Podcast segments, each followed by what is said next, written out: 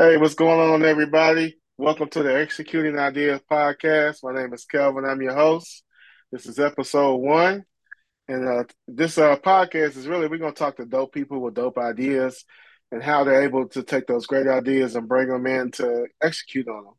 And uh, today, my first guest is a special guest. Is my brother, my friend, but also an entrepreneur as well. I want to welcome Charles Finister from Dayton, Ohio, all the way from Dayton, Ohio. What's going on, brother? What up, bro? What's going on, man? I appreciate you inviting me on, man, for sure. Yeah, man. And uh, Charles is uh, only being my dear friend. He's also an entrepreneur, a real estate investor, owner of a company called Chase Foundation LLC. Uh, yeah, tell us about. We're gonna start off just have a normal conversation, and you could tell me about you know your business and your journey, how you able to kind of you know get you started in entrepreneurship. How did that get started? Yeah, definitely, man. I appreciate that. Um, really, man, it, it really kind of started when I was 14, to be honest with you. I always wanted to do real estate since I was, man, in seventh, eighth grade. I remember the first time, man, uh, we uh, got you know into like a financial crunch when I was in middle school. Man, we ended up getting foreclosed on for my childhood house, and man, growing up in the neighborhood for eight years of your childhood, man, and seeing your house just you know one day get foreclosed on at that age, man, it's hard to understand because you don't really know about foreclosures and and th- things of that nature. So you just thinking like, well, we moved and I don't know why. So mm-hmm. after that, I really wanted to get into real estate. Like that was what motivated me, man, to get in there. And you know, of course, it took me a little while to get to real estate because I didn't get there until 2018 when I was 31. But mm-hmm. uh, man, that was my original spark that want, made me want to do real estate was just being a kid that grew up in a house and got kicked out the house and I just wanted to kind of provide that childhood house for another young child and another family, you know. So that was my original reason for wanting to be in real estate several years. Okay, so you had that original idea just from uh, from being a teen, and then now we're in our 30s, so transition a little bit. So how did that idea from several several years ago, almost 20 years ago, how did that how how are you able to take that and execute on that and say, man, I actually I'm gonna jump off the porch. I'm actually gonna start real estate. Like, what was that spark? Uh, the spark was man, just going to college and becoming a caseworker and being unhappy with that, mm-hmm. and realizing that I sacrificed my dream to just survive and get by. Like I went and got my I became a caseworker. I was with the county. So it's like one of the more stable jobs. You know, it's one of the more uh, stable careers that a lot of people in Dayton would love to be in.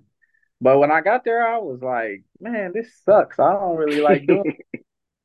then I started thinking like the the whole time I was there, I was like, okay, I'm gonna work for 10 years and then I'm gonna save enough money, get my credit together, and then I'm gonna start buying houses, and uh, I'm gonna start, you know, getting rental properties and things like that.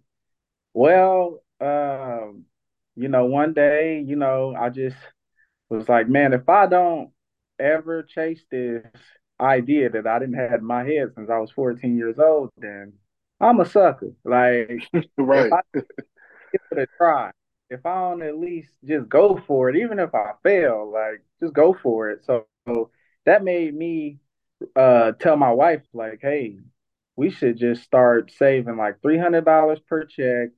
We both out of school now. She had just graduated from grad school. I just came out of undergrad.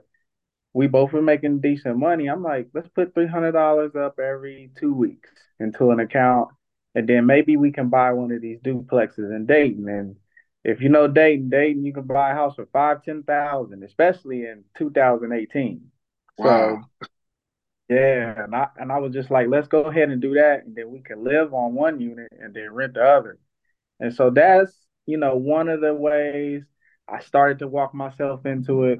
We started mm-hmm. saving money, and I think we had like maybe two grand saved up, maybe somewhere close to that. And uh man, then I end up running into uh, a mentor, and uh, man, he ended up, you know, showing me how to really get in the game. Man, that's awesome. That was one of my questions. Did you have a mentor? Like uh, a lot of people out here, they got these ideas and stuff they want to do. Um, I mean, was that is that something you would uh, recommend having having a mentor, kind of getting into some a field that you don't know what you're doing? Yeah, absolutely, man. It's like a shortcut. So when you get a mentor, it's like all the questions that you had in your head that you didn't have the answers to. Well, now you got a person that has done it and they're tried and true, and you can go to them for information. And a lot of times, a mentor, you know, they've already done it, so they want to see you succeed. You know, they they want to see you get in the position to where they're at. And so it it definitely I, I would say anybody think about getting a mentor definitely should get one for sure. And I know there's different types of how would you describe real estate? You've been in real estate for several years. So I mean it's multi different facets to real estate. So if you had to give like a macro, like how would you describe the market right now in 2023?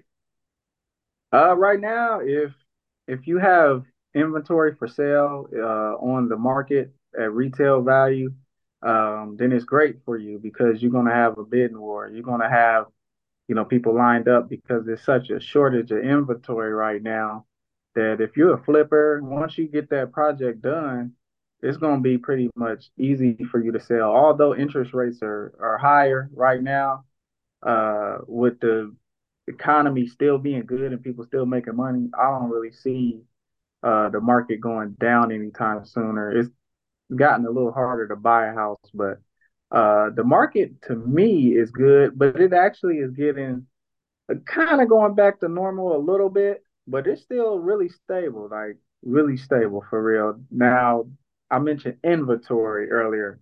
Now, inventory mm-hmm. is the biggest problem for guys like me who like to buy and sell real estate, like to come across off market deals because, you know, if we had a housing boom from like 2016 to like 2020, 2021. So a lot mm-hmm. of houses sold, a lot of transactions happen. And so like in my area, it's like not a whole lot of deals like it used to be. Right. For sure, for sure. So if I was looking to get into real estate and like in 2023, obviously you've been there several years, so you've seen it come and go. If someone was looking to get into the game right now and they don't have a lot of bread or a little bit of money, like what like, would you tell them to wait, stack their bread like you did, or how would you tell them to go about it if they was just getting started? If they was just getting started, I'd tell them to jump right in because they can start wholesaling. And you mm-hmm. know, now it's it's gone pretty viral as far as what wholesaling is. But they can just start finding sellers, you know, reaching out to sellers, direct sellers, and you know, asking them specifically if they want to sell their house instead of getting on like a Zillow or a Redfin and looking at houses that are listed by real estate agents. You know, you can go direct to a seller and you don't have to have a lot of money, but what you do is you find a cash buyer investor, a house flipper or a landlord. These guys have money to buy houses, but they don't have the time to actually find the houses. So I would say to anybody that want to get in and don't have a lot of money, just start finding houses. If you find a deal, you can then pass that along to an investor. It could be a mentor. A lot of investors are mentors uh, to people, to new, new aspiring real estate investors. So if I was a newbie, I would just try to find a house. Maybe you could be one of those we buy houses people, put you a bandit sign out there and then you know that's how you can get homeowners to reach out to you wanting to sell their property. And then once you do that then you can start you know reaching out to different investors in the area that would buy the property. And you could you know basically get an assignment fee on a wholesale deal. So i would say anybody looking to get interested i'm looking to get into real estate start doing that because there's a couple different ways you can get paid. You can do a wholesale deal, or you can do what they call a bird dog fee, basically a referral fee. Like mm-hmm. for instance, Kelvin, if you're somebody that want to get in the game, and you know I buy houses, if you find people like for sale by owners that want to sell, and you tell them about me, hey, I know this guy named Charles that buys houses. A lot of investors will pay you a referral fee or a bird dog fee. Sometimes it's a thousand dollars, sometimes it's five hundred dollars. But that's like a real easy way to get in. And then uh yeah, just wholesaling for sure. Like wow. wholesaling. Yeah, man, I definitely see those type of every day. I see those uh, we buy houses, we buy ugly houses. So, wow, that's that's cool to see. There's something actually behind that. That's that that's that's really really out there. What does I mean? So, like obviously, real estate. Would you say that real estate has changed your life? You would say? Yeah, definitely. Real estate, man. Uh, I thought about this. I want to say last night, man. I, I thought about this when I was at the house just chilling out, and I was just like, man, I I've had so many different jobs, like mm-hmm. you name it. Like my wife would tell you, I couldn't I used to get a job every year. Like I remember like working at McDonald's at 22 and I had to go to the McDonald's far out to like Centerville so nobody knew so, that I was nobody knew where you was at. so nobody knew where I was at. And I remember just um, coming in to pick my son up from daycare with my hoodie over my uniform, zipped all the way up so nobody could see my name tag and I have like a profound respect for people that work in the fast food restaurant industry because it is hard work. It's a lot of work. Mm-hmm. So I mean, I just say all that to say I've been a lot of places when it comes to like career changes and jobs. And so I'm thankful for doing real estate now because I, I was able to quit my job in 2019 because I wasn't good at keeping a job for real. and I was able to find something to hold me over, to pay me enough money to where I could pay my bills, uh, spend time with my son, spend, spend time with my wife, and really just you know have that freedom. So man, it's definitely changed my life for for the better for sure. And you said that that one piece I want to go back to. So you you've been working, you've been been able to work for yourself for the last what four or five years, right? So would you say that, um, and I'm talking to people who are aspiring entrepreneurs, right? Would you say that you put in more work or more hours now as a full time entrepreneur than when you was working your your W two job? I definitely put in way more hours now as an entrepreneur mm-hmm. for certain. yeah, yeah, I want I want to debunk that. Yeah, debunk that myth because just because you jump off the porch and work for yourself you actually got to put real work into it if you want it to work, right? Absolutely, man. Um, today's work that you do may not pay off until next month or two months from now, sometimes even longer. So when you first get out there, you got to just understand that them, those first maybe four months, six months, you might be, you know, really struggling. It's going to be a lot of learning curves. It's going to be uh, times where you're going to be broke there's gonna be times where you like, man, should I really do this? Like you gonna start doubting, but you just gotta find something to keep you motivated. Because I mean, if you like in my situation, I knew somebody that was doing it, so I knew it was real. I didn't have to figure out is this legit because you know so many opportunities out there. You like, man, is this real? People really be making money off this. I knew sure. somebody that was making off of it. And so I knew like, okay, it's real and it's real estate. So it's pretty simple. I just, you know, just had to stay focused. So yeah, jumping out there as an aspiring entrepreneur, it's gonna be some peaks and valleys for sure. And still five years in, I still have some peaks and valleys. I mean, earlier this year I was having a rough time, and uh, lately it's been really good. So it's just it's always up and down. You just got to accept it. Like that's really a part of it. Right. That's the biggest thing, right? So I still work full time. I, I definitely envy the full time entrepreneur, but I know just by, by talking to you and other folks, it's not, you know, sometimes it's not as always as pretty as what you Nah. see. I mean, what like you and I talk about it all the time, but I feel like social media does a disservice to people who are full time entrepreneurs because you know the real and I, I feel like there's a little there's a little bit of a catfish out there, man. Like I don't know if you seeing this if you you seeing the same thing, you know, with people. I don't know how how you feel about that, like social media and what it's done for like like just people who are aspiring to be entrepreneurs or who are entrepreneurs. I, I honestly feel like social media, man, now is gotten so just saturated, oversaturated. Uh, it, it can be misleading to people because they don't always talk about the pitfalls that come with being an entrepreneur. Like it's things that me and you talk about all the time, like deals not closing, uh, hmm squatters being in houses, Right. uh, title search come back and it's a lien on it. You can't close the deal. Uh, it's all type hmm of you know issues that you might run into, or you you might not have. You might be marketing your butt off, but you might not close a deal all month, and your bills ain't stopped. Right. So it, it's a lot of stuff that they don't say on social media because it's not easy. It's not a shortcut. Like like wholesaling, what I do is a great way to raise capital when you first start investing. Uh, it's become a career, but uh, originally people just used wholesaling as a way to raise capital for like a down payment on a hard money loan. And you know, it was a hmm quick way to you know make some money without putting in a lot of money up front.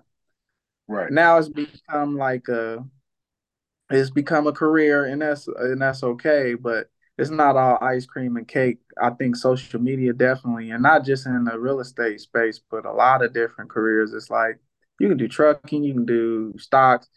It's all gonna come with work and you're gonna have to like you might i think i didn't i didn't close my first deal for four months. It took me four months to close my first deal. And i had definitely I had two two houses under contract that didn't close. One, it was my very first contract that I had, and I didn't really know what I was doing at the time. I was learning. I was still taking a course and I was learning what I needed to learn, but I was way too high. You know, I had the house under hmm contract for way too high, and I didn't end up closing it. Then the second house I had under contract was a good deal. I got better. My offer was better and my numbers were good. However, when the title company did the title search, there was a $50,000 federal tax lien Oh onto the property. And we couldn't close it because it wasn't enough. You know, uh, the the purchase price wasn't nearly that much. So we couldn't do it. And that was like, oh, and that was gonna be like a six thousand dollar check. And at the hmm time, I had two partners with me, and we were just like, man. So it was discouraging because it took us months to get to that point just for it to fall apart. And I always tell people your first deal is always going to be your hardest. Like your first anything is going to be your hardest, whichever career you in or business you in. Closing that first deal is always the hardest. But then once you get it, then uh, like the light bulb go off. You're like, oh, I got this. Now I know what to do you know, rinse, wash, repeat, and you just keep doing it over and over. Man. Man, it's it's very insightful, man. Like you're really peeling back peeling back the layers that you you know you won't see on Instagram or Twitter or TikTok or Facebook. You know, it's like they they won't they won't show you that, man. They won't show you that, man. Yeah, definitely. You know, appreciate the conversation. You know, we can go on and on about it. You know, but I mean, people wanted to, you know, find out more about your your business endeavors, man, how can they reach you? How can they connect with you on social media, man?